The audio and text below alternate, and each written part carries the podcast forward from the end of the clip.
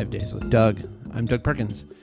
Thanks for checking this one out. Today's a great episode with Peter Margasak, who is a friend to the Chicago music scene, certainly the scene of people like me who play uh, contemporary music or the improvisers in town or anybody who's playing music off the beaten path. We have a really fun chat where we you know, get into his background a little bit. Um, he tells me what he's done in the last five days. A lot of that involves taking care of his cat, and uh, also talking about what it takes to be a presenter in town, presenting music at Constellation, and all of the things that happen when you're trying to get people to come to concerts, or who you invite to concerts, or what you do to be a good host to people who fly halfway across the world to come play your concert series. So anyhow, we have a good a good chat. Plus, um, he and I are both Pennsylvanians, so we we talk a little Pennsylvania and uh, the junk food cuisine of Philly at some point. Yeah, so enjoy it. Have fun. I know I enjoyed it. I know I am learning a lot. I think this episode freaked me out a little bit as I sat down and realized that I was about to host a podcast with an actual member of the media who interviews people professionally. It has taught me that I have a lot to learn about hosting these conversations with people. And um, yeah, this was a fun one definitely moves from an interview style to just a fun chat as we go. So, anyhow, here is my talk with Peter. And uh, if you're enjoying this, you know, go subscribe at iTunes, go leave a comment, rate it, or um, drop me a note. You can find me at dougperkins.com. Send me an email at doug at dougperkins.com or at dougperkins on Twitter or any of the social medias you can find me lurking. So, yeah, drop a line, say hi, and enjoy this podcast with Peter.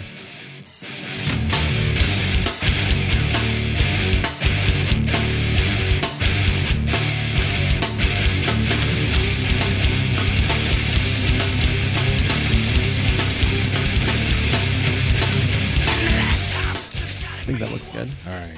One is you. I'll give you Check, a little. check, check. Well, thanks for being here, Peter. Hey, my pleasure, Doug.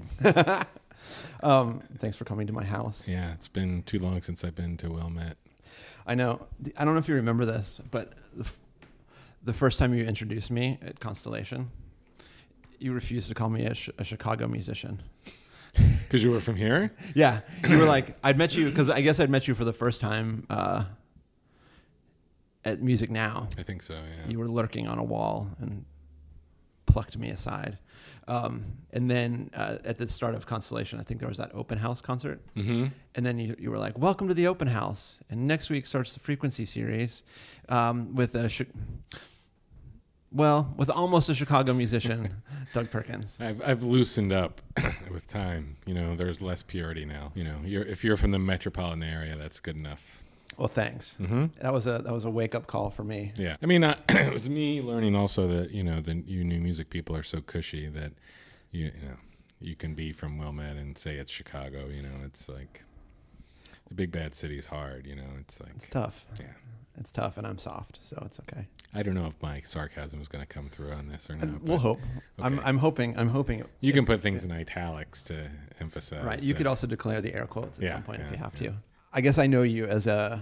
Can I? You know, you write about music and you Mhm. think about it a lot. And you sure listen to it a lot. Mhm. and think of yourself as a champion and an advocate I think that's accurate.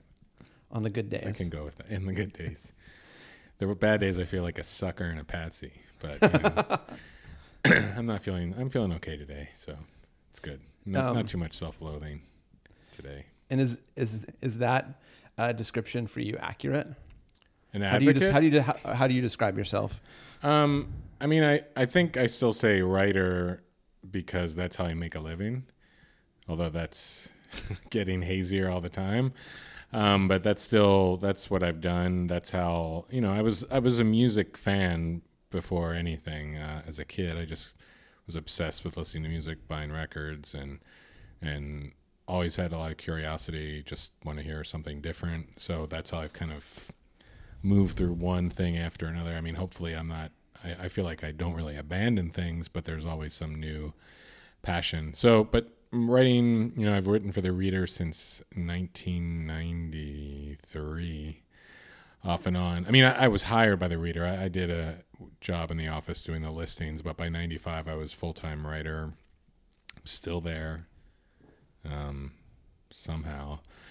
And uh, you know, I've written a bunch of other places, but when this, I think maybe a few years before the series started at Constellation, which was in May of 2013. Um, you know, I think there was always a desire to be more involved, to do be more of less of a critic or a, um, um, someone with a kind of, um, you know, I, I wasn't able to be as enthusiastic or gung ho or to do as much actively for artists as maybe I wanted to. I did before I worked at the Reader, had a zine, and I put out some records. I always was like thought that would be great to run a record label, and then of course I wised up before I got into trouble with that. I mean, I just put out like five, seven inch singles. Um, And when you were doing your zine, how old were you? it started when I was, uh, f- I guess, a sophomore in college, so 19 maybe. Okay. And I did it. I did it for a while. I think I only published nine issues, and in the beginning, I was like, "This is going to be quarterly," which it was for two issues. and then it got to the point where some took over a year, but they were also there was one issue that was 144 pages that I wrote almost. You know, I just there'd be hundreds, literally, a couple hundred record reviews in an issue, and Because you would just like get something and stay up and write about it. I would just like, yeah. I don't. I mean, when I look at it, I don't know how I did it. Like, I. I mean, I was much more like this feverish kind of one draft, very indulgent. Like, you know, I wasn't like on drugs or anything, but I was like writing like a maniac. You know, just like plow through stuff. I mean, I, a lot of it I find kind of unreadable today. you Sure. know, but um, that's really yeah. That's how I got my start. I what were you when you were in school? What were you hoping to do with your life? I didn't know. I started out um, with a degree in communications. I mean, I think Okay, so being it's not too far away. yeah, I mean, I think being a writer seemed like great, but this was at a time I started college in '84, and that was And where'd you grow up? um, outside Philadelphia, Oh yeah, right. a Of town course. called Hatboro. We have that East Coast, East Right. East PA, West PA thing going on. Yeah. Oh yeah. So I think um, yeah, it seemed like a great writing for a newspaper was definitely in the back of my mind. But once I was in school, the communication I remember I had a I had a class called a communications class called the performance of literature, which was like by doing dramatic readings of poetry and short stories, we were supposed to have a better understanding of the text somehow. Which that turned me off so much on communications that I switched to Yeah, English. that had to be rough. It was awful, and I, I was really bad. I mean, because it was it was like people doing these like cliched reading, like dramatic readings of a Edward Edward Arlington Robinson. Is that his name? The Spoon River Anthology. I can never remember.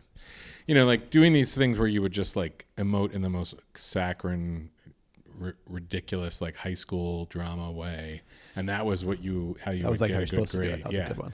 and it, it, it was like just seems completely idiotic. So I, I switched to English literature, got my degree, and you know the, the idea of writing was always. I think I wrote about music. I did like fake zine in high school that no one saw. I just made And like. your obsession was it always recorded music, or were you going to shows all the Oh, time? I was going to show. I mean, I lived in the burbs, so that kind of limited what I could do. Um, and I didn't have a car, so that really limited what I could do in the burbs. So you know, I'm like I, I was definitely three concerts a week, mostly punk rock kind of stuff. That's what I was really into, and and jazz. Like jazz seemed more. I mean, I got into this stuff in some ways because it was a way to be like weird and alienate people. So f- jazz was actually more alienating to a lot of people than punk rock was. So um, I, that's what I was doing, and and um, I think once I switched to English, it was by the next year I started writing for. Oh, I I'm, I'm for, the other part of school was I went to DePaul, and they had this really pathetic radio station, Carrier Current, which means it is broadcast through the f- phone lines. Through it, it's broadcast on campus through like to the dormitories and stuff. Through it's it Through- goes through like a- AM radio. It's AM frequency and it's gone through the phone line. So you, you couldn't be like outside the station in a car and pick it up. You had to be in one of the dorms where the phone lines connected to the radio station. And it was also piped in in the cafeteria and there was which the frats there were no real frat houses at DePaul. There were just like a row of tables in the cafeteria, and they had like doll houses with the Oh yeah, yeah, like with those the Greek like, the letters. sad, yeah, it was really pathetic. schools. Like it's like you're a, a frat boy, but you don't even, you have your frat is a dollhouse. Yeah, I remember seeing like you. They had some of those out in rural PA where it's like you got like three extra rooms on the floor of a dorm, Yeah. and that was like I, the frat I dorm. don't even know if they had that, but anyway, they were in the cafeteria. But they would always disconnect the speakers in the cafeteria. It was like this constant battle, and I was like into like I, I like sort of took over and became music director within a few because no one else cared. So Right. which was great because I and that's how I started getting all these shows for free and and um, you know taping every record that would come in. It was like it was so great. So and then yeah, eventually I through that there was a zine called Nonstop Banter that was published locally, and I had I reached out to them like, hey, can I write for this? And they were like, yeah, yeah. And then after a year of like having to pitch them stuff and be like, I don't think so. I'm like, well, I'm just going to start my own. So I had the radio station's copier card, and Okay, so And I was like, wondering. I was wondering how you were. that's how I got started. Um, you know, completely dishonest means, but then eventually it was paying for selling ads and which would cover the cost of printing and So when you, how many people would see your zine? Um, at, the maximum, I think I printed up a thousand. I mean, they were printed. They were, you know, this was back in the day of Tower Records when they had their own. Um, you they would distribute the magazines through the whole chain. So, um, they oh were, wow, so you had distribution for it. yeah, It yeah. like, through, I an mean, it was mostly through independent record distributors and then Tower. So, I think a thousand or maybe fifteen hundred. I, I can't really That's remember great. at the max. Yeah, I mean, it, it did well, and that's how I got hired by the reader. They they knew it, and I was very snotty and arrogant, and they wanted to have a column that was kind of a show preview column that had a lot of attitude. So that's how I started at the Reader, and um, I mean, I had done some freelancing by that point for like the Tribune and Newcity, and you know, nothing super substantial, but I knew some people at the Reader, and then that kind of opened the door, and and then you had the tons of press passes for shows. yeah, then it was then it really Then then, I then it wasn't just punk rock stuff. Then I go to everything. So and it's that's that's the one part of the job that that's still appealing. Although I don't go out as much as I used to. Well, these days, like, what is your what is your beat these days? At the reader, Yeah, I mean, I feel like I cover just weird stuff. Uh, I mean, I, half of what I write about is definitely I write a lot about jazz. I do write about new music stuff, which is weird. It's more difficult because most of what I really like I'm presenting now, and I obviously can't write about that. Um, I'll, I write about rock stuff. I write about country stuff. I mean, it's kind of a little bit of everything. are, There's are really you are you is, are you still the guy who writes about any music with attitude, or you're still over there writing about things? I'm assuming with that Margasak attitude. oh, I But no. is- I mean, I'm there- much more. But is it pretty much like you get to write about what you? Yeah, I can write about whatever I want. Yeah, I mean, I it's it's super open. People sometimes when I like you know when I did that column, it wasn't it wasn't like really a, just recommendations. It was it was just like it was called spot check. So the idea was I would just kind of like do a cross section of what's going on, and a lot of it was incredibly negative and nasty and. Um, so occasionally, you know, now the the emphasis is like we have limited space, so let's just focus on things we think are worth seeing. But sometimes there won't be that many things, and I'll have to I'll pitch it as something that's like, okay, I'll write about this, and then it's like this is awful, and I'll express that, and then occasionally someone like, ah, it was just like the old the old days, you know, I miss that. so you know, I mean that the people were, I, you know, I, I think I developed a real, or there was a, a lot of people that couldn't thought I was a complete asshole and a jerk, and I probably was, but I was just being honest. I mean, there's a song there. th this came much later, or I only discovered it years after it had been made. There was a terrible industrial rock band called um, I think they were called Ac no Acumen Nation. I, don't know Okay. what what that means, but they had a song called Marga Suck, which was very flattering to discover that I was the subject of a song, you know. And um, I don't remember the lyrics. It was the song was terrible, but um, That's great. yeah, Are they from here? yeah, yeah. I mean, Chicago had a, you know, this is the It's home a- of Wax Trax Records, so that kind Right. of, which I hated all that sh- stuff from the very beginning, and and so this was like a third tier, like just the most pathetic, kind of unimaginative industrial rock band, a lot of screaming and big beats, and I just never cared for that stuff. So, I mean, I, I was would be harsh on it, and they responded with a song. It's, Oh, that's it's- great. It's very flattering. Um, but do you feel like your job at when it's going at its best? Do you have an axe that you're trying to grind, or do you have artists that you're trying to help? What is your well, I don't know for the people who have great senses of wonder about people like you. Hmm. You know, when when you're when you're thinking about you know as as I, as I was saying it earlier, thinking about you as an advocate or something. Is it case by case, or do you have a global a global? Um, I think these days it's more case by case. Um, you know, I just look at what's most of what I write is previews, so I just see what's happening that week, and I pick things that I'm most interested in writing about, and you know, by by happenstance, a lot of them happen to be lesser known or or kind of artists that don't come through that often that most people won't know about. So, and I, you know, I, of course, I want to have an impact and like turn people on to things. That's that's a huge inspiration for me. Um, when I had a column, which was probably for the first eight years at the Reader, like starting in '95, I wrote every week, and I, I definitely had. I think one of the things that I'm proud of was like really focusing on the local jazz and improvised music scene. I would write about it a lot, and um, I mean, I would never take credit for it, but I feel like I did. I played a part in making it seem less or just part of everyday life in a way that because there was all this stuff going on, but it was never covered anywhere. And you know, it was like people like Ken Vandermark had not been here very long and were doing things, and I th- I felt like by writing about it pretty regularly, it kind of um, helped to legitimize it and make people think like, oh yeah, that's going on. That's that's that's something to do. Whereas before that, maybe they weren't. It would never cross their minds. So that was that was nice, and you know, I think that kind of feeling or sense, you know, f- feeling like I did something, that kind of. I liked it, you know, and so I think that's what led to this belated desire to to be programming stuff. I I started I guess unofficial. I actually I did do um bunch of punk rock shows in the early nine like 90 91 at a bar that's it's a it's a defunct bar but the building is still there. It's been shuttered for 20 some years. It's called the czar bar on uh, division in um, wicker park or ukrainian village. And um, you know it's like bands like early the first times first time like bands like superchunk or um. I never did Sebed. I was supposed to, but that that was before. I think yeah, the bar ended and they had to move somewhere else. But it, it was like indie rock bands that hadn't been through Chicago, and I did a bunch of them, like the Ass Ponies.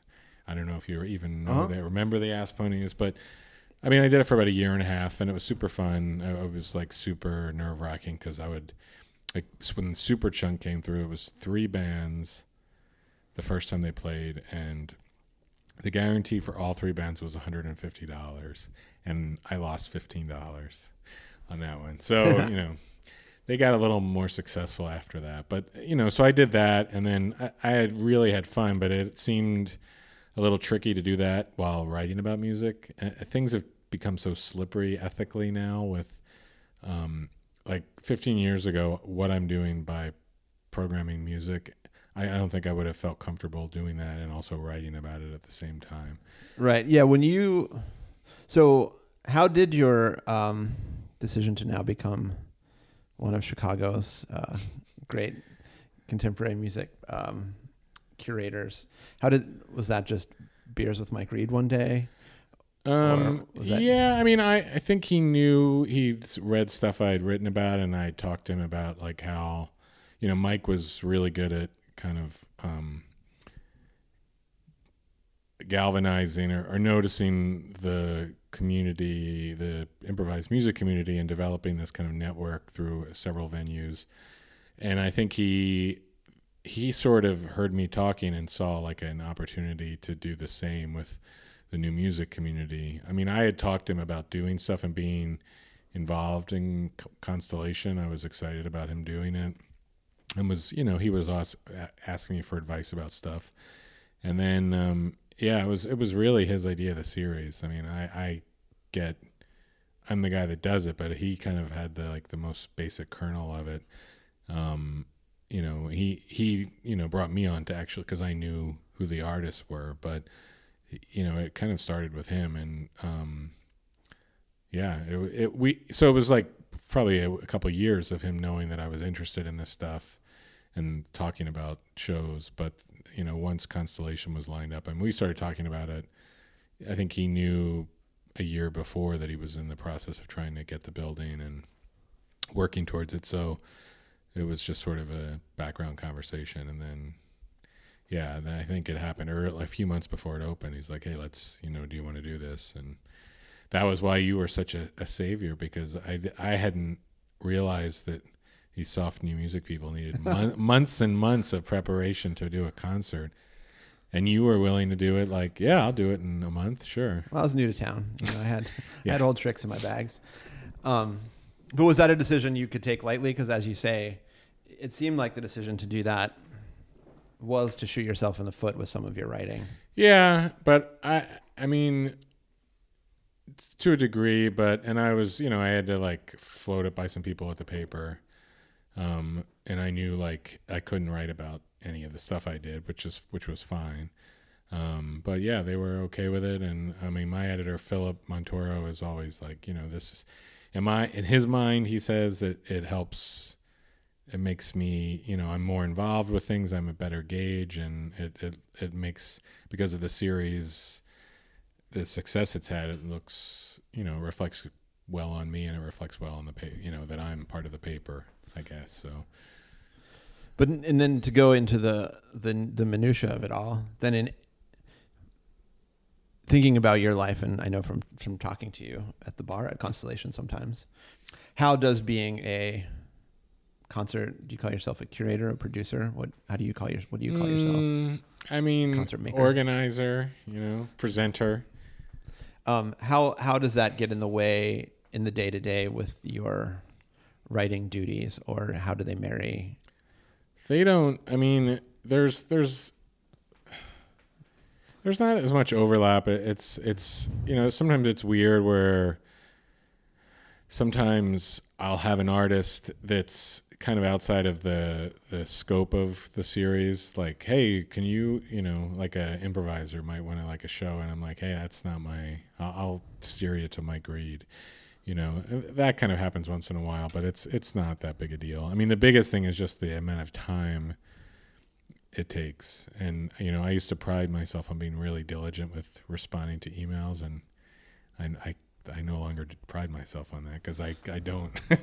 it's like just too much. You know, it's hard to keep up with everything, and um, I mean, it's a good problem that people are. You know, in the beginning, when I was like such a struggle to find anyone to play and now it's it's just like I'm drowning in people who want to play. Yeah, So- you have to be just inundated with. Yeah, I mean it's not as I mean I shouldn't. It's not like I have like 800 requests for every eight dates. It's nothing like that. But um, yeah, it, there's more than I can accommodate. So that's a better position to be in. It's although it's kind of you know I don't like to say like sorry, not going to work, but um, Well, I'm sure you get paid by the email, so a penny, a penny for each email. that's uh, you just you just submit for more. Yeah. It's no problem. And uh, so then for any of those, well, I guess the thing that I was thinking about is that so this week you have what like three shows because you have your Sunday shows and then you just did a show last night. I had one on Sunday, yeah. Then last night, then there's another one on Sunday, and then there's another one next Thursday, and then another one's the following. No, no, actually, the following Sunday I'm off. I was preempted. Occasionally, I'm preempted if there's a touring band that is like doesn't have a lot of uh, flexibility, and the dates happens to be open. So this uh, and th- this this is fine. Like they this is a bizarre thing, but like so on the the end of this month, the Australian band called the Necks are playing, who I think are really, really great. And they're playing on a Sunday, so I'm actually writing about it. It's just it might look confusing to some people, like, I, how can you write about your own show? But Right, right, they're not all my own. They're most like 95 percent of Sundays are frequency shows, but that one's not. So, so I guess yeah, next the following Sunday I'll have that one off, or I'll just be there in the audience rather than having to do anything. Well, I just could. I'm just thinking about that. It, it eats into your um, time as a man on the scene, Yeah. observing and seeing sure. concerts. Yeah, I don't get to. I mean, I miss stuff sometimes that I'm kind of bummed that I can't catch, but um, that's nothing new, really. I mean, there's always something in life. The older you get, the more responsibilities and um, and then just lack of energy. I, I mean, I the best laid plans. So I'm going to do this, do this, do this, and then. I mean, I could. I, I didn't when you were talking about the five days, and I didn't list any concerts that I had hoped to see because th- that's just I'm I'm too um, wise to how that works in the end. That I, you know, if I make it, then that's great. But I, I That's good. You're very peaceful about it. I've yeah, I found I've found a zen like acceptance of my limitations that way, in a lot of other ways too. Did you make a list of things you've done in the last five days? I sort of did, yeah. I mean, well, the things that I had hoped to do. That's what you asked me to. what do, did I you hope to do? Well, I mean, some of them are really um, quotidian. One was like, I mean, and I didn't think I would not do it, but I had an appointment to. Um, I mean, there's various appointments. I didn't list them all, but one was that I had to do that was not typical. Was like my cat had to go to the vet.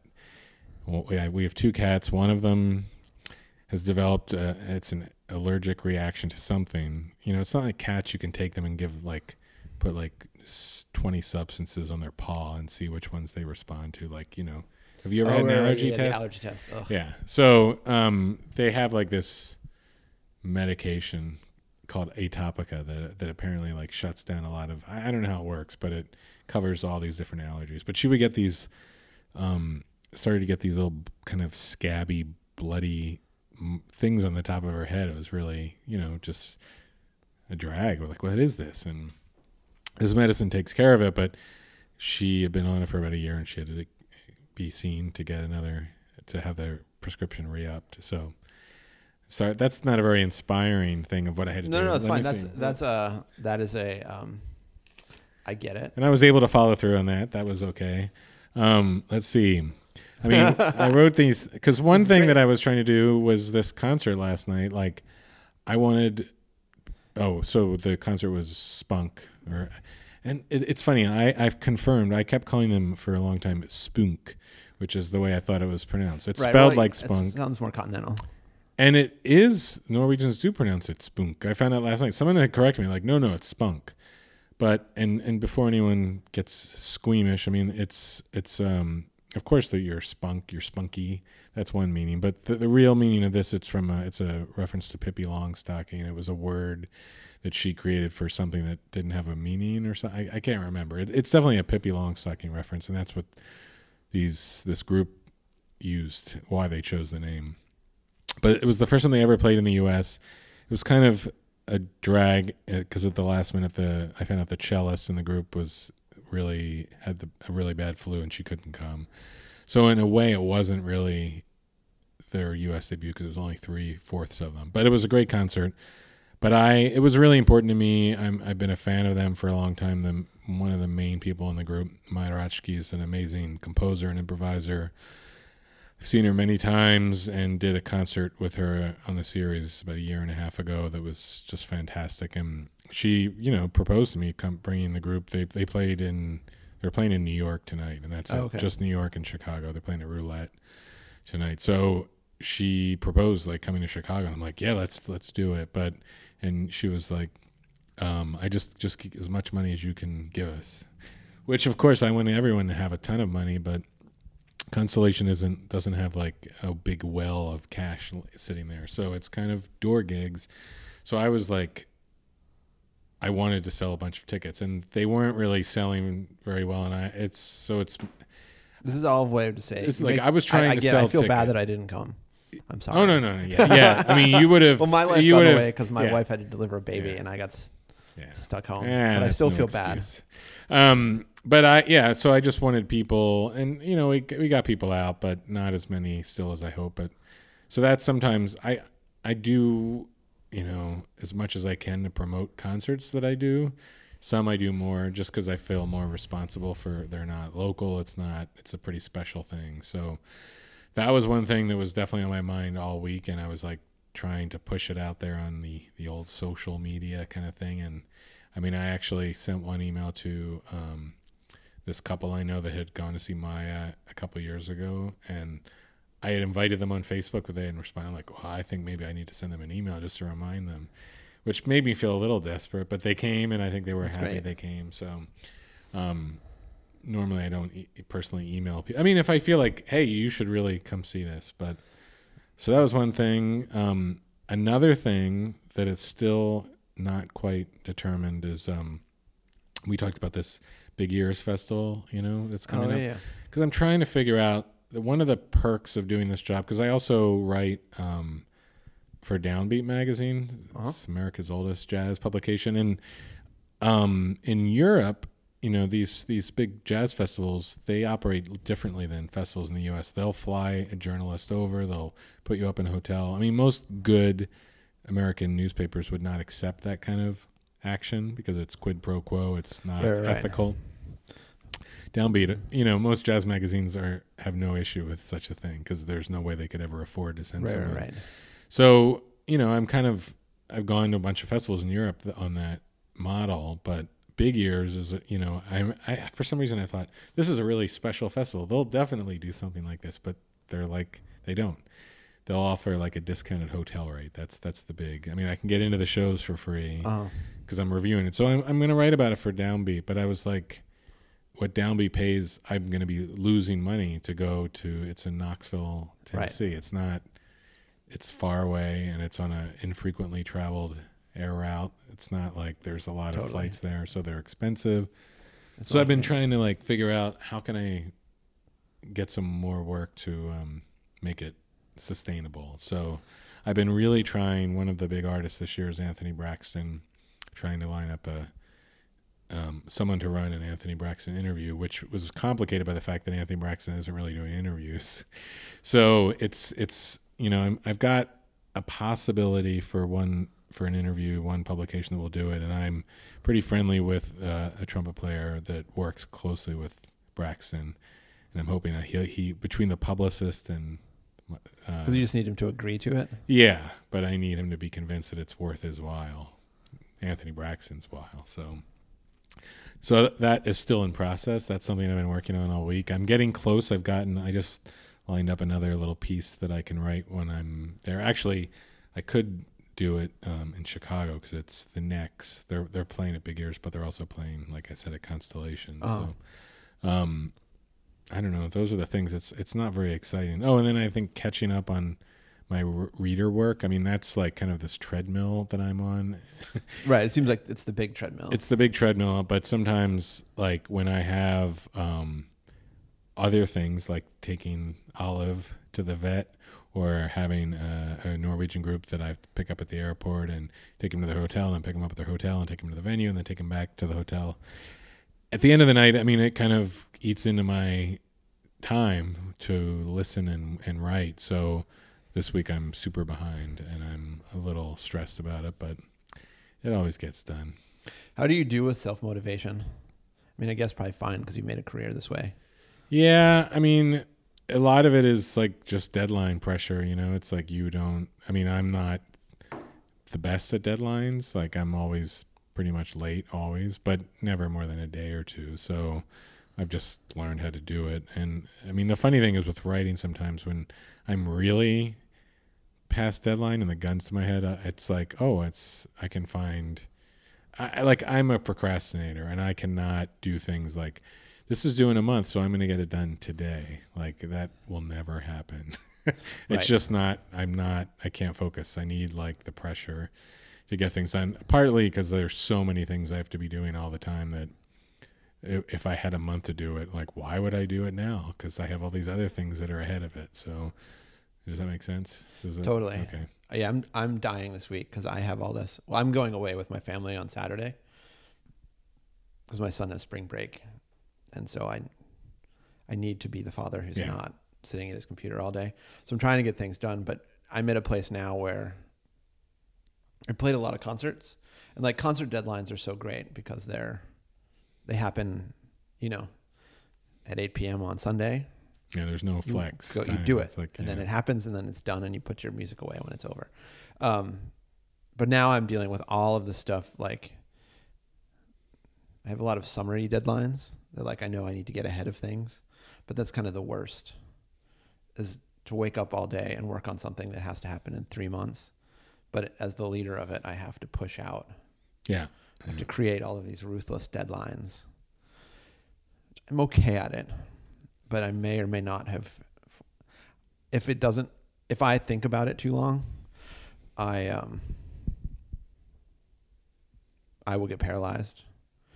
But if I like today, I worked and watched Broad City for a while Mhm. while I worked. If I put on a very trashy television show, I can I can So this is administrative kind Administrative, of administrative, not something yeah. where you're having to listen to something. no no no. This is just Okay, administrative. yeah. It's been an administrative future deadline week. Yeah. sometimes trashy TV gets involved, but I'm still woefully behind I'm well. That I don't know how you can watching TV and doing administrative stuff. That I mean, if it's filing a paper, that's one thing. But if I was writing and having a TV on, I don't think I would just get pulled. well, your words TV. probably really matter.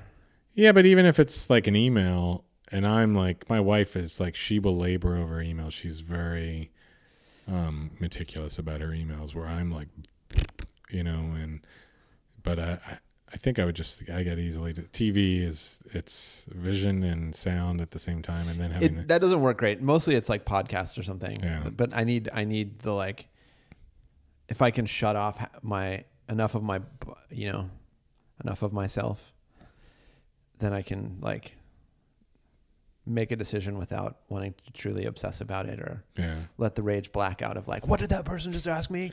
I can't believe they just be like, yeah. well, Well, that was reasonable. I think I need. It's better for me not. To, it's it's in some ways it's better to get emails and not respond immediately because, yeah, I get I, like sometimes push push my buttons and it's better to like let it simmer down a little bit. But multi, I used to watch. I'm a big Bulls fan, although it's been hard to be a Bulls fan this season. But I for years I would watch Bulls games with the sound off and play records because I like I had too much to listen to. And Right. then at some point I was like, "That's I want to hear it. I don't want to do that. I mean, I just want to. I really love silence. It's just a rare thing for me. I have music on all the time. Um, it's. I remember before I met my wife, my brother was like, "It would be the worst to live with you because you just have music on. It's so. It's an assault, nonstop." And of course, I never. I, I'm like, "What are you talking about? It's great. It's like it's on all the time. Why wouldn't you want to listen to music from like 7 a.m. till midnight? You know?" And, and like, I don't think, "Oh, it's 7 a.m. Why not put Albert Ayler on? You can listen. Why do I have to put something mellow on at 7 a.m.?" It's good music, you know. But um, I've become much more sensitive to. I, I do a lot of headphone listening now to respect you know my wife doesn't want to be assaulted in that way she was she was good but for a long time but like any normal person it became way too much And now So- your your CD collection is it a whole room? it's well it's in a in a filed in a way that it i mean it's a very efficient system although i'm trying i'm in actively dismantling it because i've you know this was another wise thing my brother said years ago which has never left my head. And that was he said if you you know you sat down and started to listen to your cds just once you would be dead before you could get through them all which is at no certainly accurate. So that's kind of like that's fucked up. So i'm like i don't need all these cds you know and it's it's something i mean i'm not like a collector in the sense like i, I never I, didn't collect super rare things just because they were rare.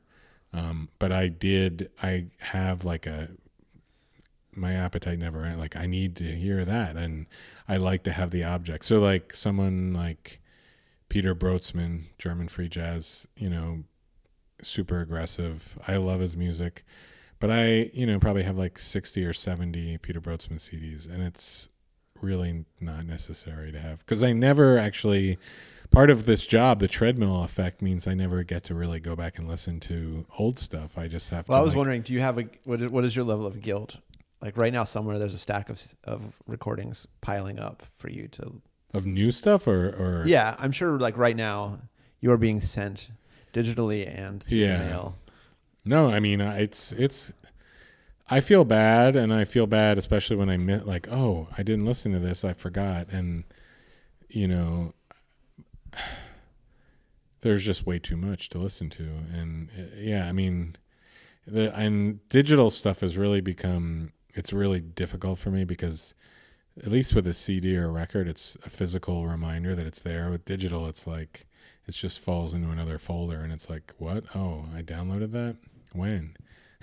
I never like I never unzipped it. You know, it's just like a zipped file that's still sitting there, and and it and it's not like I'm you know I am listening to music all the time. It's not like I'm like oh I'm just shutting it down.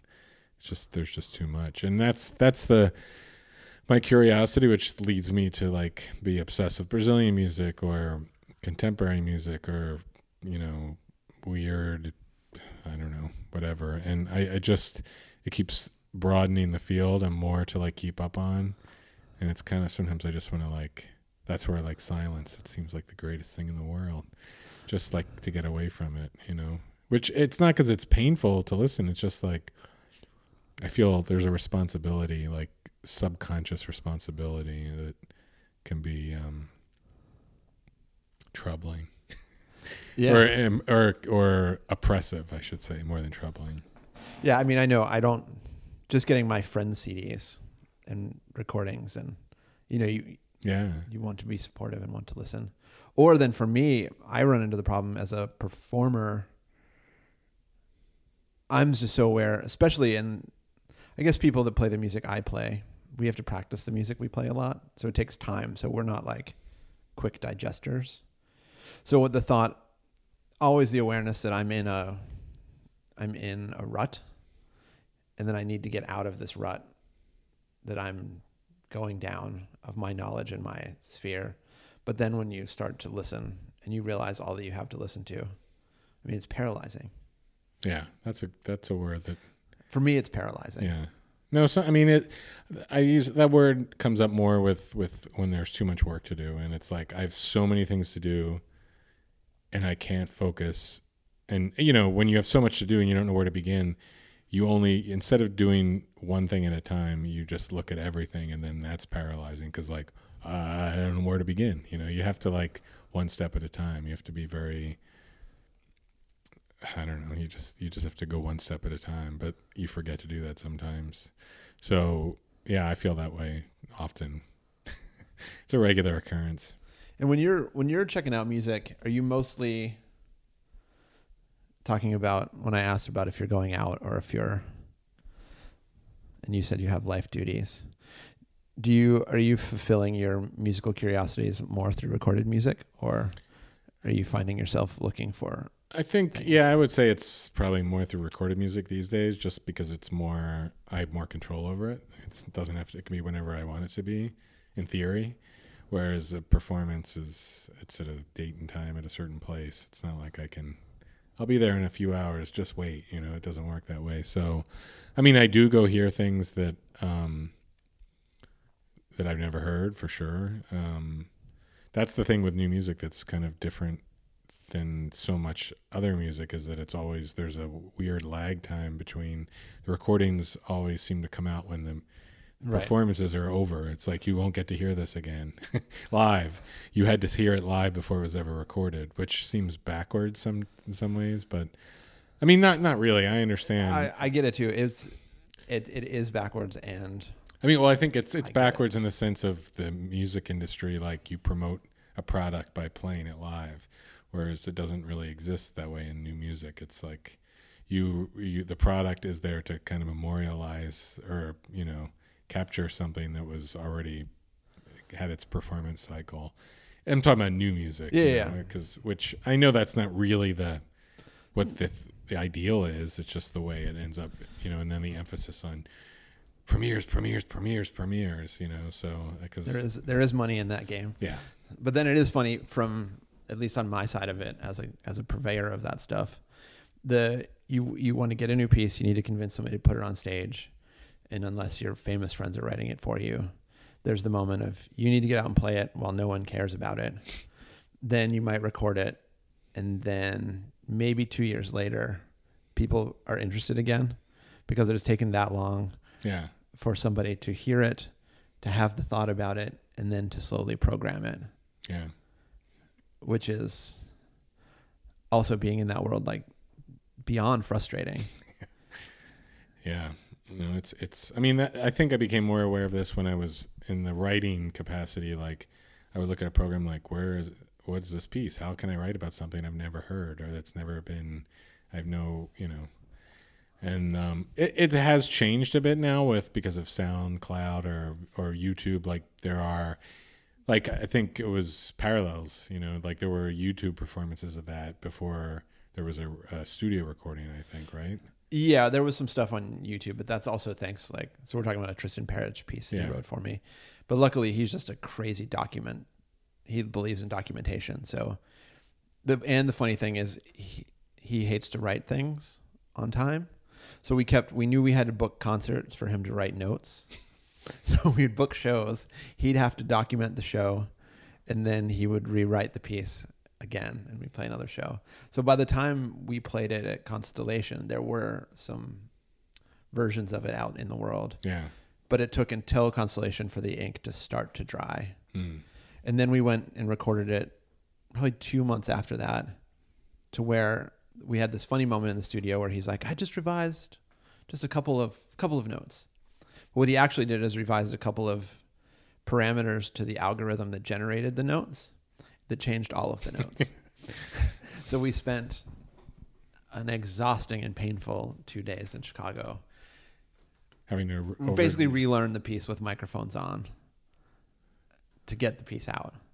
And then it was a funny thing. Then we we then the recording came out and we did a couple of things around it. But it, now it feels like now what three two and a half years later. It's time to maybe play it now, or people yeah, are like interested. now there's like some desire to hear it, yeah, so we we can book it as though it's new. Because also then, how much of the world has heard the piece? Virtually none. well, that's yeah. I mean, that's. I mean, I, it, it's weird. You, th- I think about all these kind of, for lack of a, I- don't want to say, I'm saying ghettoized, but that's not really a fair word, or, or marginalized, or whatever. All this kind of music, you know, you think like punk rock is, you know, indie rock or underground rock was obscure at one point, and then it's like free jazz. No, no, that's really obscure. But until I really got involved with new music, I'm like, no, new music is the most like. Even though there's there's like institutional money and support for some of it, like the stuff that rises to the top. right. The the bulk of what I mean, I I, I have felt such empathy and, and pity for uh-huh. new music groups because they're at least in Chicago they're screwed because they they're completely ignored. And I did my part. I mean, then I that sometimes that's why I, I feel bad. Like if I knew I could do more if I wasn't doing this series to like write about a lot of interesting groups, but and I do when I can, but I can't do it as regularly as as I you know might be able to because of the series. But I feel like well, I'm I'm doing something else with the series, so it's I don't need to feel bad about it. But I do feel bad for them a lot of times, and I feel bad for my my series that like why can't I get any attention? You know, it's like I mean Well, in the new music world, it's still, you know, in 15 years, it, you'll receive some award for it. yeah And it'll be very important. Okay. All this work that has Oh, been done. I'm I'll hold my breath for that accolade. Yeah, so it's you know it's it's maddening sometimes, and um, especially in the third largest city with a really um, I mean you're more well traveled in this world than I am, but Chicago really seems to me like outside of maybe New well uh, outside of New York like a real it's as um, active as any city in the U.S. in terms of a new music community, like a number of groups and number of composers that are pretty high level. Um, I mean, would you agree with that, or do you not want to? No, no, no. I, I'm I'm fine. I think I always feel bad that I'm not um, active enough in the Chicago scene. That I live here and I'm always getting on airplanes and going other places, which I feel happy about. I get to talk about Chicago everywhere I go. But similarly, I'm and there's a, and, and I'm not alone. I feel like there's a lot of us who are based out of Chicago and then traveling. Yeah, but that's the only way you're going to make a living. Well, it's not. I mean, yeah, it's it, it. There is a certain level of reality to that, um, but also, um, I think what's great about your series and is that it at least is a home base for people. It is a comfortable home base for people. Well, that was the idea. Yeah. so that um, people do interface with each other, and you know you're you're providing the place for the conversation to happen. At some point, we all have to rise up and Yeah, I mean, if anything, I, we've talked about this. I sometimes get frustrated that people don't take more advantage of the opportunity. Like, especially when I when artists come in from outside of Chicago, that they have an opportunity to meet and talk to, and because it's a really open space for people like to just go up to the musicians, and I think they're happy to interact with listeners who might just be fans or might be musicians or composers. It just sometimes it really confuses me. Like, if you're young and starting out this is like a great oppor- I mean, it seems like a good opportunity to meet really high level performers from New York or, you know, totally. I, don't mean, think I just don't think ch- Chicago doesn't have that um, built in yet. Like the scene like in New York, networking is what the the networky side of like like New York just drips with yeah, um, that networking feeling, but it's also that like desperation of the whole thing. Yeah. People are like, I might go broke tomorrow. Can I work with you today? Yeah. This needs to happen. Or Yeah. like, we've shelled out money to produce this concert ourselves and we're going to go broke if we don't help each other make this thing a success. So it's all, the stakes I think are, are higher in Yeah. New York. And then it just kind of cultivates, it cultivates that thing which hasn't quite happened here um, at least not yet. You know, I think also you're probably right. There just needs to be more pluckish. Maybe it's the next wave of, you know, the kiddos out there that are going to seize on the opportunity, yeah. or it's I hope too so, late yeah. for old farts like like me.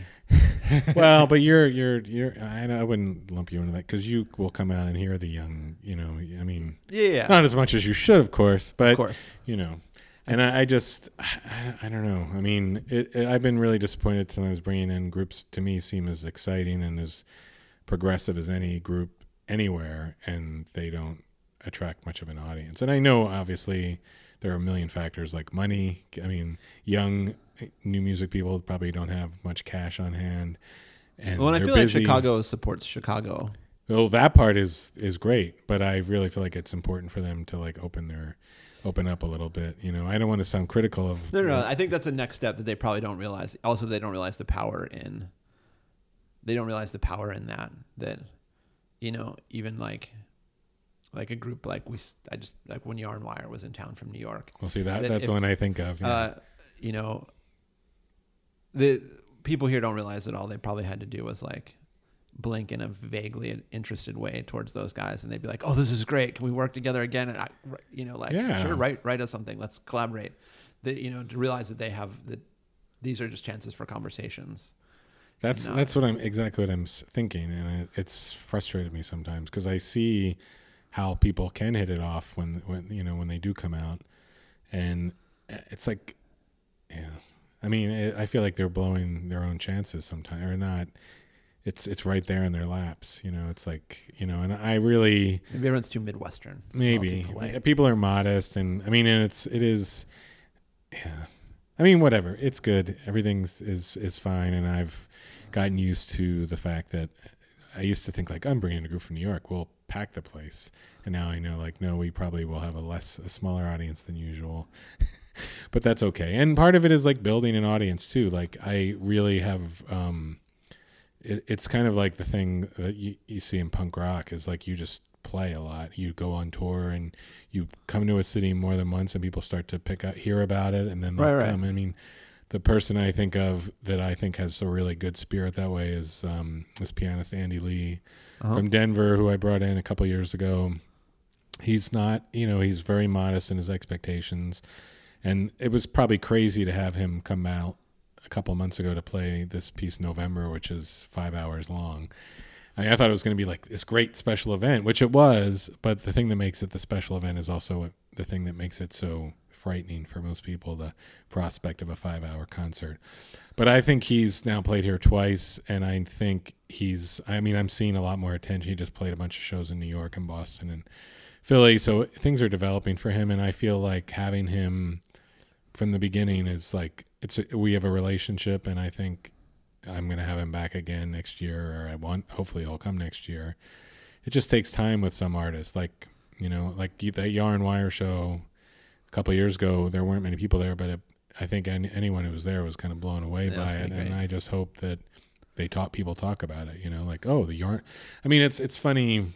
Well, and I know to defend, not to defend, actually, none of none of my brethren in this community, not none of us, but a lot of us were not in rock bands. Yeah, Like I think there's some level to have done the you know too many people in a stinky van tour.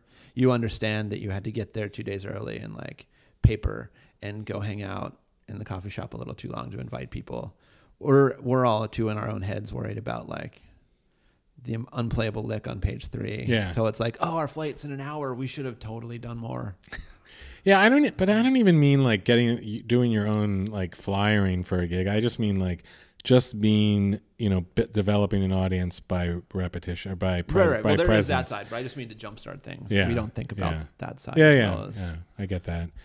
Um, I just had this thought in my head though about uh, it's gone. Andy Lee, It's gone. Yarnwire, Andy Lee, Yarnwire. papering, building Just, reputation yeah, slowly. yeah. It's gone. It's okay. There it went. That's that's the story of my life. The idea is just evaporate. Yeah. Well, I'm hopeful. I'm hopeful. It's it's we're it's it's carrying on. You know. And it's great, like talking to, well, and speaking about from everybody in New York and from being a guy who has played all of the air quotes cool venues of, you know, New York and Brooklyn and seeing, you know, where shows happen there sometimes. Like playing Constellation is so great.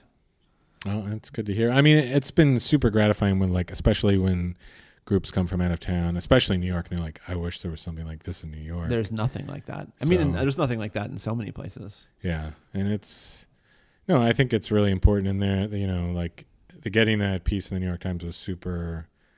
That was really awesome and unexpected, and um, you know, it was it was also really pleasurable after like the kind of indifference I face in Chicago with the series, and then like, oh, you know, the New York Times is thinks it's worth reviewing, and you, well, I can imagine that is a isn't that is that weird with your colleagues who write here of like, hey, the guy that writes wants us to write about his shows.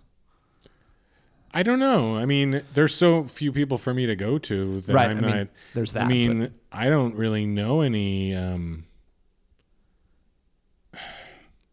I mean, it's weird. The people there, there is no one that write really. Ha- there's one daily newspaper classical writer, and the ones that write for other publications seem don't write that often or don't get very much space. They never write features, so there's really only, by my count, one person really that's like a that has like that can write on a regular like a weekly basis with at any length in a city this big it seems like pitiful but i mean i really appreciate the people like graham meyer who writes for chicago magazine or i mean then you've got doyle armbrust Right. who's a musician and also writing so you know it's uh but those are they they just kind of write do like okay these are six shows coming up in the next couple of months that you might want to and i'm super grateful when something like constellation is Right. mentioned but you know the the the depth of the New York Times thing, and it was it was it was yeah, way more than I expected. yeah, it was really I was thrilled. So you know, and then I was like initially like, oh, it might just be online. I'm like, that's fine, but then to have it actually be in paper and the print paper too was, yeah, it was it was really made me feel pretty good. I needed that. um. What are you excited about for the future? Mm, well, For we're gonna try to do the we're gonna do the festival again. I want to ramp it up a bit more. It definitely, it kind of came together in fits and starts this past year, so I'd like to be a little more sustained and working on it. Um, uh, I don't know. I mean, it's it's my vision most of the time is like a week ahead. You know, like the Right. treadmill. So it's there's stuff I'm excited about. I think for sure, but um, I never, I don't have a list in my head. If I was at my computer, I could look up and tell you like, okay, this is coming up, or um, there's always shows that I'm trying to think of something that uh that I have coming up, but I can't really, you know, I'm, I'm, it's, I want to get better with partnerships like I have Um, Experimental Sound Studio has been really great to work with. Um, like, and we have a concert that we're doing together. It's and a constellation, but it's co-presented by ESS, and it's uh, Malcolm Goldstein, who's like you know old school experimental new music violinist. He's like 80, so I'm excited for that. Um, I'm excited for Leslie Flanagan. I mean, that's kind of like on the periphery of what I do in a way. It's almost kind of pop experimental and I have a different this woman Natalie Chami who's in a group called Good Willsmith, but she's a solo project called TALsounds that's going to open. So it's kind of right. you know I like it's one thing I don't do as much of that I'd like to do more of is like combining audiences, like th- showing people hey great. you can. I mean like when we did that open house, I had Dal Niente with this synthesize like analog synth improvising thing, kind of noise. And you know, I'm sure some people were offended or bored by the other thing that wasn't in their wheelhouse. But then there were also people that were like, "Wow, that was kind of cool." Like I knew some people that would be into the more experimental stuff. There were some of the pieces like that Dal Niente played, like maybe Stefan Prins or mm-hmm. or um, you know, I don't remember what else was was on that program. That was I remember this the is that, am I saying his I, name right? He's the guy. He's a Belgian composer, and I've he's actually going to be in Chicago in April. I can't. I can just remember. There's Jesse was playing some electric guitar. Yeah, Mabel this was, a piece of Mabel did. The crazy with the, yeah. MIDI with the keyboard. Right, right, right, right, right. This guy's really great. I think he was at Harvard. Is it? Or is that where Shia? Um, Chaya Czernowin. Yeah, yeah, he was like with. She's. He was under her. I think he's back in Belgium. But um, you know that that was really cool. I saw people like you know hearing music they would have never heard otherwise, and I love when that happens. So, um, you know, it's it's kind of hard sometimes to get the artist to go for it because it's like, especially in new music, it's like this is my big concert, this is my right. big night, and I get it. I mean, it's not like, but I think don't you want to play for more people? You know, maybe play a few pe- less pieces. yeah, and, it seems so know. great. So, I mean, I'd like to keep doing that, especially with more kind of opposing artist style. I need to do a um, double bill with Tim Daisy. Yeah, our, our, wives work together. There you go. Doctors, this is the thing, man. I'm convinced like the the real future of experimental music is the wives. that's a or like professional is. wives because you know Tim Daisy, you, Ken Vandermark, you're all married to medical doctors. You know, it's like that's and, and someone's you know everyone needs a patron yeah as i say it it helps uh it helps the slow months yeah i mean i'm married to a doctor too but it's uh Dif- different kind yeah so i'm a doctor you are i'm okay. just the dumbest kind of doctor yeah well that's there's there's probably there could be a good competition for the dumbest kind of doctor out there right I don't know if there's a clear winner, but there's there's a lot. I'm on. I'm at least. I'll at least get to the semifinals. Okay. Okay. well, I'm not even a doctor, and I'm pretty dumb too. So, um, yeah. Uh, all right. Well, I guess this is thank you, but um, before we're done, do you care to weigh in on the best water ice or uh, cheesesteak in the city of Philadelphia? Well, I I kind of like lost interest in cheesesteaks. They were supplanted by the roast pork sandwich. I don't know if you've indulged in a roast pork sandwich. Okay, I have not. Um, why I would say bringing, bringing, the truth. Yeah, this is. I mean, yeah, like the the kind of cliched, famous Philly cheesesteak Geno's and what's the other one? Uh, they're both in the Italian market across the street from each other, and every you know presidential contender has to go there. I was at Ishkabibbles on South Street. Oh wow you know, Ishkabibble, my dad used to give me grief when I had a certain haircut because Ishkabibble was a member of the Kay Kyser band and he was like kind of this, I think he played trumpet maybe. Okay. And he had a really dumb haircut and that, he would say, you look like know, that, that's, that's, I've never been to Ishkabibbles. But roast pork, there's the two places there's in the uh, Reading Terminal Market. Have you ever okay. gone there? Uh, That's it was the old train station. Like it's kind of like the public market in uh-huh. Philadelphia. Uh-huh all independent. They don't allow any chains in there. It's it's really great. So there's a place called DiNic's in there, Tony DiNic's. Their specialties are roast beef sandwich and roast pork sandwich. The roast pork, it's a, it's kind of a wet roast pork. It's thinly sliced roast pork and this kind of juice, and they put it on bread. And the way to get it is with sharp provolone and then uh, broccoli rabe. Broccoli rabe is like it's everywhere in Philadelphia and Chicago. It's kind of like some kind of weird exotic Right. green. It's really depressing out here on that count. Um, that's a good one. The other one is actually the the Denix is a kind of drier roast pork sandwich. The wet one is a place called John's Roast Pork, which is down by the Naval Yard. It's kind of out- more out of the way, but Uh-huh. they're both excellent sandwiches. Very different. Water ice, I you know, I, I see, we always call it. You know, when you grow up, you say water ice. Water ice. I didn't want to. But I guess it's you have to say it's Italian water ice because water ice is like that's a glass of water with ice in it. I think Water ice. sure, but I, I think your town. we know what water ice is. So I, I don't. There's a place I don't even know the name of it. Um, that's like on uh, probably s- second or third, and I mean it's in the South Philly somewhere. I don't know what it's called, but that's really good. There's also like a weird thing that I discovered. My sister lives in South Philadelphia near the the stadiums. She refers to it the neighborhood as the butt of Philadelphia. 'cause It's like the southernmost part, and it's as you, my my wife went to school in Boston, and she said it's and so you'll because you you did you you're teaching there, but did you ever didn't you live in you went to Dartmouth, so you were I, well, I taught at Dartmouth. okay. I, I Dart, was, you were taught there, but like Southeast, you know about Southeast, right? Uh-huh. That's what this is like of Philadelphia. It's like Right. this like kind of scary.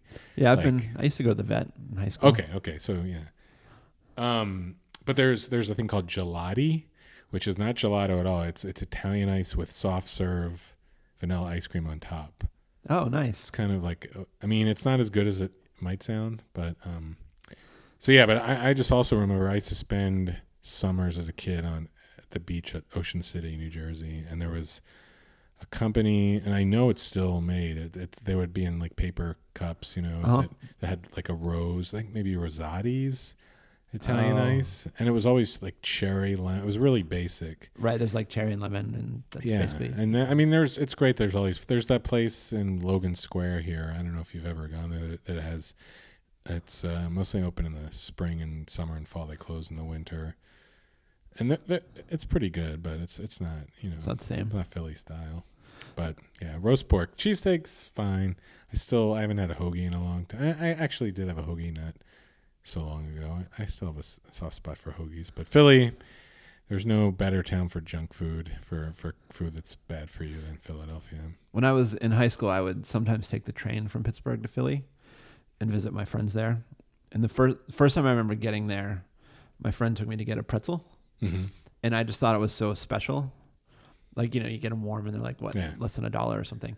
And I saved them. I was going to bring them back to Pittsburgh. I'd confused the whole way. They were like, "What are you doing?" I was like, "Well, I need, I want to bring this home." They're like, "No, no, no. We eat those now. They're disposable." No, East. We I, when I was a kid in the burbs, there was a pretzel factory like right that was literally like across the field from our elementary school. So on Friday was pretzel day, and they would come on these plywood like sheets of plywood, just like stacked, and they would be. These were like you know the the. A lot of people know the soft pretzels you get at a mall that are on like a rot, not a rotisserie, like a spinning kind like of Like, yeah, Auntie Anne style. yeah. That's These are not, a real Philly. no. Phillies are much more like doughy and, compressed. compressed. Yeah. Yeah, yeah. Like they and when they make them like these pretzels, they were so like tightly compressed. Like they weren't they there's weren't not air in between. There's not holes. Yeah. typically. Like they would just rip them apart. Like the pretzels were like like they shared border edges. So they're Right. when you would rip them apart, it would be the inside. It wouldn't be the brown part. It would be the white part, and they would be super doughy and gummy. I mean, and they definitely do not hold up over you. It wouldn't wouldn't uh, save them. Take them to Pittsburgh. yeah. I figured- learned, you know. I learned. I figured it out. so, and then you don't want to eat them very often either. I mean, I don't know. I haven't had. I Uh, yeah, I can't. Yeah, it's just like a bomb, years you know. It's like a gut bomb. So, yeah, they're kind of like the. Have you ever been to Istanbul? Uh-huh. Those the simit things that they sell everywhere. Like they're like they're these. They look like pretzels almost. They're seeded and Yeah, they're they're just like that's the snack everyone eats. I mean, I'm sure that's much older than soft pretzels in in the, the course of civilization. But I always think of soft pretzels as Philly's version of simit. I'm not sure if I'm saying that right. Might be chimit. Might be one of those C's with the little squiggles on it. Yeah, I'm, I'm not going to weigh in because I will only get it wrong. It's okay.